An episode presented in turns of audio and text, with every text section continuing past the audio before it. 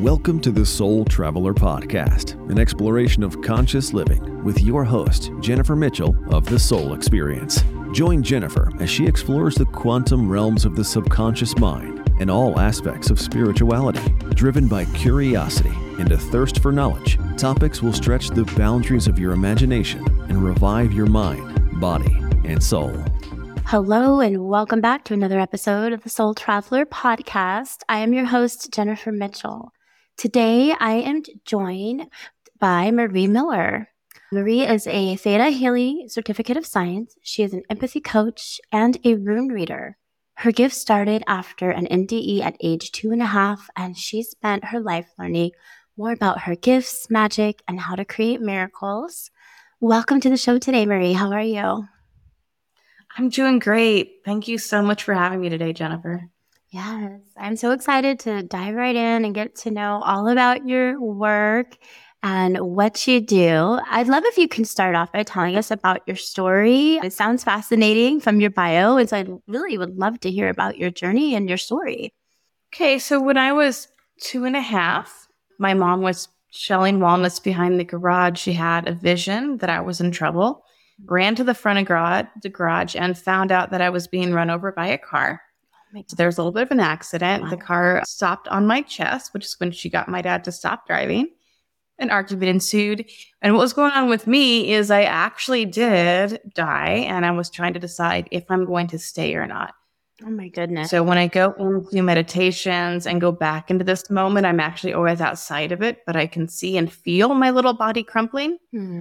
And so the car was thrown into reverse. I was taken to the hospital. Everything was fine. The doctors actually said my mom was overreacting because there was absolutely nothing wrong with me. So in that moment, I made the decision no, I have work to do. I'm not going out like this. This is silly. Fixed my body, came back in. But after that, I started seeing ghosts all the time. But I didn't know they were ghosts. They were just my friends. That's just grandma I'm kicking it with. It was just normal for me. Wow. And, and so, was what was that like growing up? Did you have anybody that you could fight in or talk with? Did your mom understand? I mean, it sounds like she maybe was a little connected or. Yeah, mom grew up with gifts, but didn't know what to do with them. Mm-hmm. He grew up really super Catholic. She was a nun for a while. but my grandmother also, everyone said, if she prays for you, you're going to get better. So there was always like this little underlay of mysticism and magic in our family, even though they didn't use the word. Mm-hmm. And what happened is when I would say something weird, mom would just get this look on her face, go kind of still, go out of the room. And then next time she went to the library, she'd come back with a whole bunch of books because she didn't know how to help me, but she knew she had to not react mm-hmm. in, from a place of fear. Mm-hmm. And did you understand, or I guess at what age did you understand that you were seeing ghosts and that you weren't? hanging out with you know your grandparents that are still alive. It took a while honestly. I think after i hit the phase where i was living two minutes in the future i'd be like hey sister your stupid boyfriend's calling and i was doing that thing. Mm-hmm. i realized i was different when my precognition started to come in. When i was like i said living a few minutes in the future and knew what was about to happen. Mm-hmm. i'm like wait i can do this thing my sisters can't do. There's something different about me and so, really, around the age of like nine or 10 is when I started to realize that I might be different. I am so fascinated by NDEs.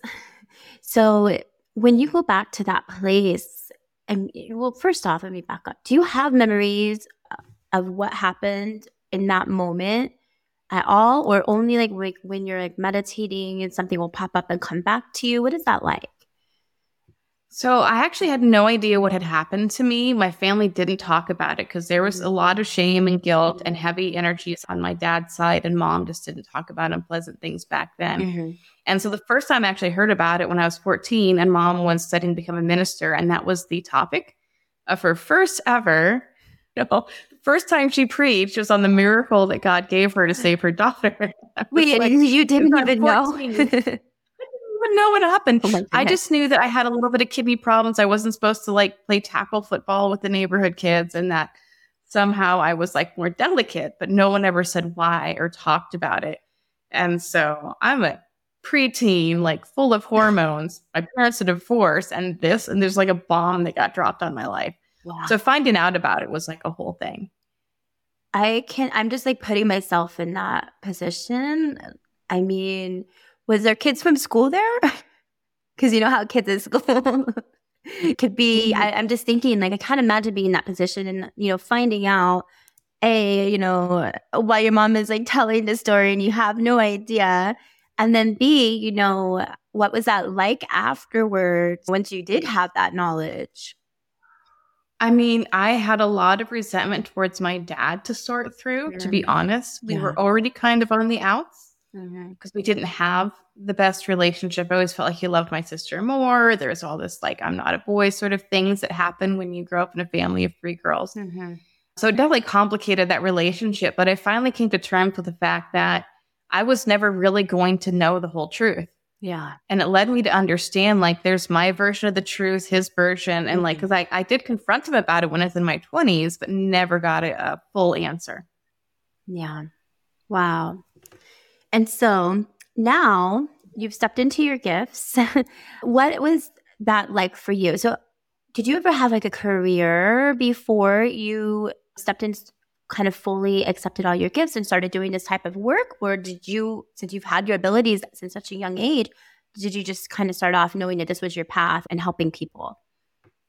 Well, I knew it was my path to help people, but I didn't know exactly how I was going to help yeah. people because one of my gifts was seeing everyone's past trauma mm-hmm. and when I was young, I'm like, what is that good for?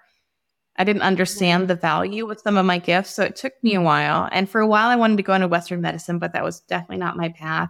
Yeah. I did end up, while I was waiting, basically, I had to wait for my teachers to write their book so they could teach me. Mm-hmm. And in the meantime, I did have a good career in theater. I started out as a lighting designer. And then I became technical director and then just started my own company for a while doing horror theater. Yeah. When did you step into this work full time or transition, you know, into this type of work? Well, I started my business in 2012. So, but I, I did I didn't do one of those things where you step fully into it. I'm like mm-hmm. inching, like a little bit, like dipping my toe in the water. So it basically went from it was like five percent of my energy to a hundred over maybe eight years. So I did a really slow transition. A lot of people like I got fired and started it the next day. I'm like, nope, I had my training wheels on for a long time. I'm just laughing because I did the opposite. Like I had no plan and like I just went in and quit and then it was like, I'm gonna do this. and I'm thinking like, man, I should have done it your way, like the smarter way. but I just I couldn't I was at a point in my career, I was like, I couldn't do it anymore. So well, yeah. the universe had so to push he, me out of a couple job. So, yeah, I was miserable when I was in the corporate world. It was my last position. I was senior director in banking, and it was really it was a lot. So now you do th- theta healing, so, for those who are not familiar with theta healing, if you can tell us exactly like what goes into a session, what is that like? So, theta healing is based on the premise that your body is just a representation of what you believe subconsciously, what your ancestors believed. So, when we do a session, we usually start off with just checking your aura, cleaning it, making sure you don't have some any unhealthy connections maybe doing a little bit of soul retrieval or healings. And then we just go into a conversation mm-hmm. we're trying to figure out what happened when you were two and a half that you might have forgotten about, or what happened when you were five. So you had this negative belief for a few minutes mm-hmm. and it's throwing a wrench in your life now and we resolve those. And sometimes we go into the ancestry or past lives, just wherever the conversation needs to go. What inspired you to be a theta healing practitioner? Did you have like a session and then knew it was your path or? Yeah, when I moved from Cleveland to San Diego, I was having daily migraines. And I mm-hmm. just knew I didn't want to just take a pill and make it go away or tamp down the symptoms.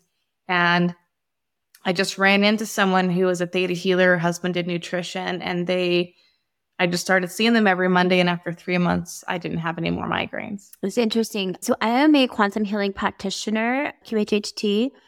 And a big part of that is we have the subconscious mind scan the body and my findings when someone has migraines, usually like 95% of the time, the subconscious mind will say it's fear. Uh, the, the, the, root cause is mm-hmm. fear based, somewhere like an incident or situation or past life that you know, has implanted like that fear in the mind. And then that's what's causing the migraines. Do you find that as well in your work? Does that resonate? Well, usually when I scan for migraines, because I go to the p- part of the body instead of the emotion first, yeah. I go to the body and then the emotion. So I always get drawn into any part of the body but the head, mm. which is interesting because I'm always being shown that the headaches are caused by something outside of the head. Mm. But yes, I have seen there's a correlation with with fear to it. Yeah. It's interesting. That's why I love learning about so many different modalities. What do you think separates like theta healing from other types of of healing? Like honestly, it's really similar to a lot of mm. healings. What it feels like I'm doing when I'm teaching people to become theta healers is helping them remember things that are in their lineage that we've forgotten. Because mm. so much things that we teach are it's really just a remembering of how we used to heal and how we used to connect. So it has a lot of things in common with a lot of different modalities and a lot of different religions. Yeah. You know what I find so interesting, Marie, is some you know, we do the work and programs run subconsciously. I'll just compare it to like a computer. and we we do the work, you know, so we, we control alt delete the program. But sometimes they can get relaunched. And I was actually had a surprise myself because I did a session earlier this week. I swapped with another style of hypnosis because I wanted to experience it as different than mine. And holy heck, I was completely shocked to find out like what pro- programs have been relaunched. you know, my subconscious is like bringing up, I was like, I've already done the work on this. And so it's so interesting how we have to continue doing the work because stuff gets re triggered or, like I said, like relaunched. You know, it could be something small that happens in a day that boom, that program reopens up and it starts running subconsciously in the background and those thoughts and those beliefs and everything that is carried along with it. So yeah, it's yeah, I think that emotions and things in our past are always like the root cause of aches, pains, blocks that we have in our current life. Well, I find there's two different reasons why things get relaunched. Mm-hmm. Number one is because you're still learning a lesson from it, like you're still getting a virtue or still getting power or motivation from it. Mm and, or because sometimes there's two different reasons why you had that program to begin with. So maybe you found the first one and all that work was amazing the first time.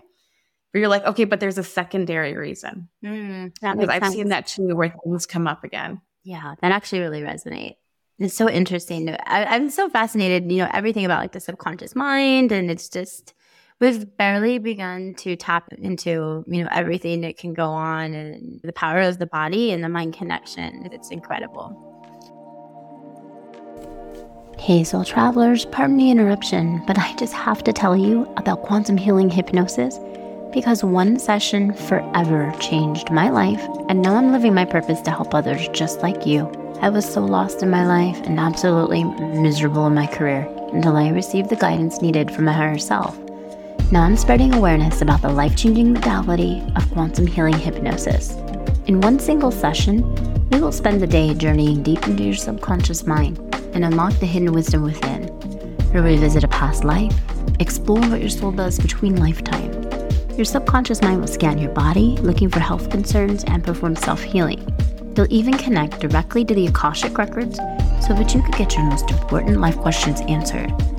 Quantum healing hypnosis is absolutely nothing like a traditional hypnosis session. And you know that everything is 100% legitimate because nothing is being filtered through a third party practitioner, and your higher self will never misguide you. Your session is audio recorded so that you could listen back and play all of the advice that your higher self spoke to you under hypnosis. So, if you're ready for personal growth and a positive change, then it's time to discover the essence of who you truly are. Book a session with me today thesoulexperiences.com. Now back to the show. I'd love to shift gears and talk about runes because you are a rune reader. And when I saw that, I was like, how exciting because I've never actually had anybody on the show who does rune reading. So, for listeners out there, can you explain exactly what rune reading is? Well, most modern people know runes from, they associate them with the Vikings. Mm-hmm. And there are actually a few letters in the Icelandic la- uh, language that are leftovers that like they literally do have a few runes in their alphabet, but they were actually, it's a, an ancient writing system started by the Teutons or Germanic area, mm. and it spread We just know it from Iceland and the Vikings because that was the last place that it was, because a lot of other places Christianity came and wiped it out. So it's a series of 24 or 25 tiles, depending on which system you use. There is some in the community, a little bit of drama about that that we won't go into. But there's basically three lineages. There is a British, like a UK one. There is Icelandic and Norwegian, mm-hmm. and each one of them has a poem. So it's a series of symbols that are also letters, but also have deeper meanings that you can do readings with. And they're generally made out of bone, stone, or wood. That is so cool. So, like, what goes into a reading. So, like when you give a reading, it can it be on like anything? Like, does the person like ask you? Can I'm I'm curious about this, or is it just something that's like an overview? It's a great question because I also read tarot, uh-huh. and so runes have a special ability that you can try to ask something. Mm-hmm. But they're going to tell you what you need to know. So oftentimes they're going to override. Mm. And so a lot of times I'll use them at the end of a session when we've already talked about the things that the person thinks they want to know. And the one's like, here's what you really need to know. And I also use them sometimes to also read the body. I will put one down for each of the chakras to talk about what energy is inside of them. But there's a lot of different ways. Some people will actually take and just throw them all down and you read them in relationship, spatial relationship to each other. I feel like that's what I've seen like in movies. You know, Hollywood does such a great way of putting a spin on things that aren't maybe exactly the way it's done. like for instance, like hypnosis. I mm. always have to correct, you know, the perception on that. It's like, no, it's you know, it's it's not like that. And so when you interpret the results, is there like a book that you use or a guide or there are a few different sources that I use to learn, but ultimately it's a tool to help you channel information. Mm-hmm. So I'm always going to be very much in tune with not just what does the book or what does my past say this rune means, but also what is the clear message I'm getting now. Because I actually do, when I teach runes, I do teach from all three poems. I do teach like the British, the Norwegian, and the Icelandic because it's three different perspectives wow. on it. Because, like I said, it's so ancient mm-hmm. that like it went to all these different places and they all developed their energy around it. And I find my students resonate with one of the three. That's really cool. I appreciate the history on that because I didn't actually know that there was, you know, uh, that there's different types of runes or even what they were made out of. I just see that, you know, they shake it and they would throw it. And so it, it's really interesting to hear that there's so much more that goes into that. So you mentioned channeling and you are also, you are a channeler. Is that correct? That is correct. Yeah. And is so did you start when did you start channeling? Was it when you were younger or when you maybe opened up or expanded more into your gifts? Honestly, I think it started when I was doing more professional tarot card reading because in my long journey to go pro and to have it be all of my income and all mm-hmm. of my mm-hmm. work, I ended up working an event where I would do anywhere from 50 and I think my biggest day was like 100 readings wow. in a day. Wow and I would just get in a zone. And I noticed that it wasn't even about what the cards were saying, that the information was flowing. Mm. And so it just, it really happened naturally, mm-hmm. just through practice and just being in the zone and just being in a space where I could do things over and over and over again. Yeah. So, like myself, I've channeled under hypnosis, and I notice like when I fully surrender, that seems to be like when it happens. and I've always been shocked mm-hmm. every time I do it because I don't really consider myself like a channeler. but yeah, it's interesting. I think that like for me, anyways, when I'm in that space where I'm just allowing, that's when I notice that mm-hmm. some it starts to come through, and I I can hear myself talking, but I feel like it's not me talking. so yeah, and get the information. It's it's really interesting. And so, what do you coach with, on with your students? You teach theta healing and runes. So, talk to us a little bit about how you work with your students. Is it group setting or one on one or both?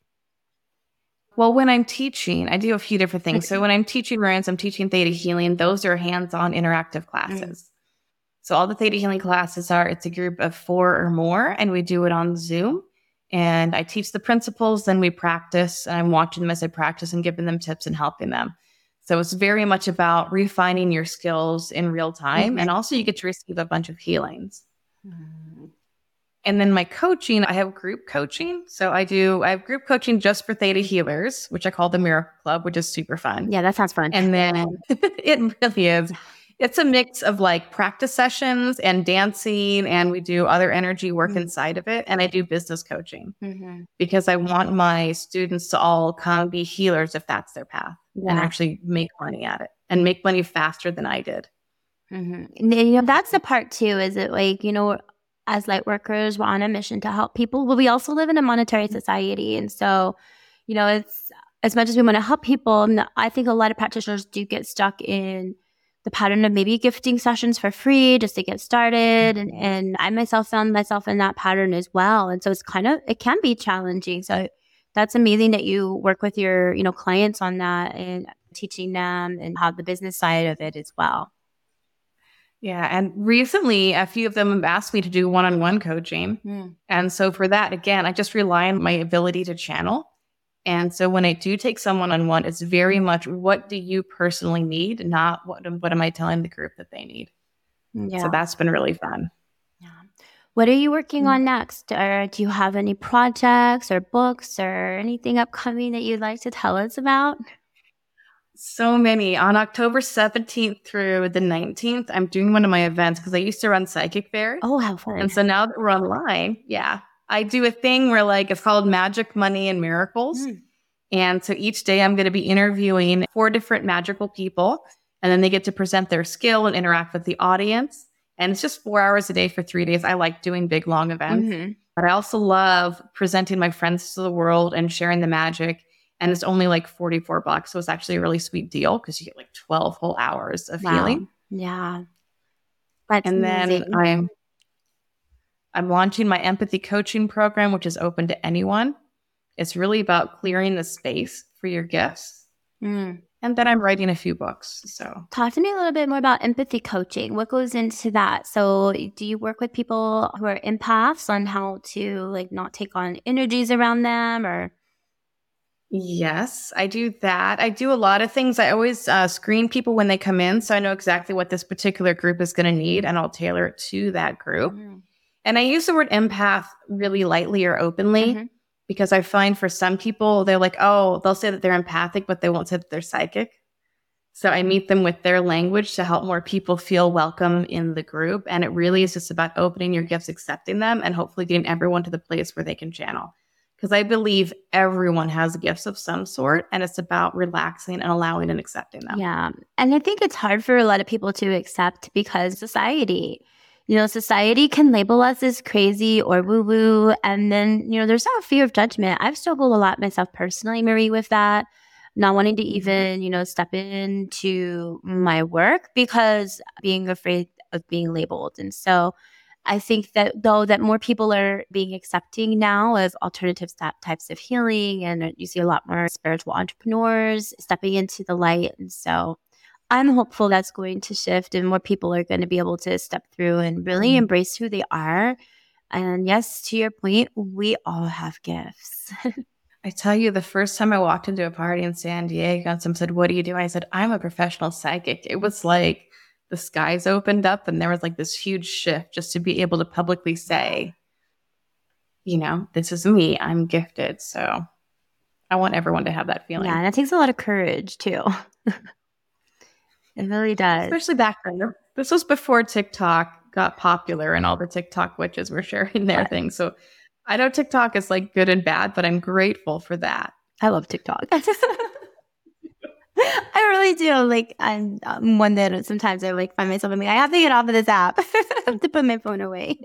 mm, it's been so amazing chatting with you today and getting to know you real time. Do you have any final like words or any advice or anything you'd love to leave our listeners with today? I mean, just really trust your own intuition. Like we mentioned before, I really do believe that everyone has some sort of magic in them. And that when you love and accept all the parts of yourself, even the weird parts of you or the parts that you're judging, you can do anything. I just love that. I've talked a lot about intuition on this show, especially today. It's so important because society wants to confuse the hell out of us, you know, between social media, the news, people just coming at you with all their opinions. And it's so hard to really just know what to trust, what to believe, what is real. And so it's more important now than ever before to be able to fully trust our intuition. It's it guides me on everything these days. I don't believe anything. If I see something, I'm like, hold on, let me check. so it's like our own internal fact, you know, fact system. Well, thank you again for coming on to the show today, Marie. It's been such a pleasure. And if you can also just tell us where listeners can find you. Yeah, my business is called House of Kellen, and that's K E L L E N. So you can go to houseofkellen.com. You can find me on Facebook, on Instagram. I'm really bad about TikTok, so don't expect too much out of me there. Unless you want pictures of babbling brooks, that's about all it is. So. and for listeners, I will link all of Marie's information into the show notes. Bye for now. bye.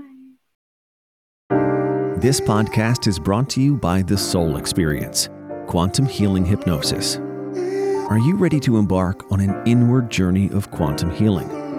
Quantum healing hypnosis is the most profound method of inner work and self healing someone can do while on a spiritual path.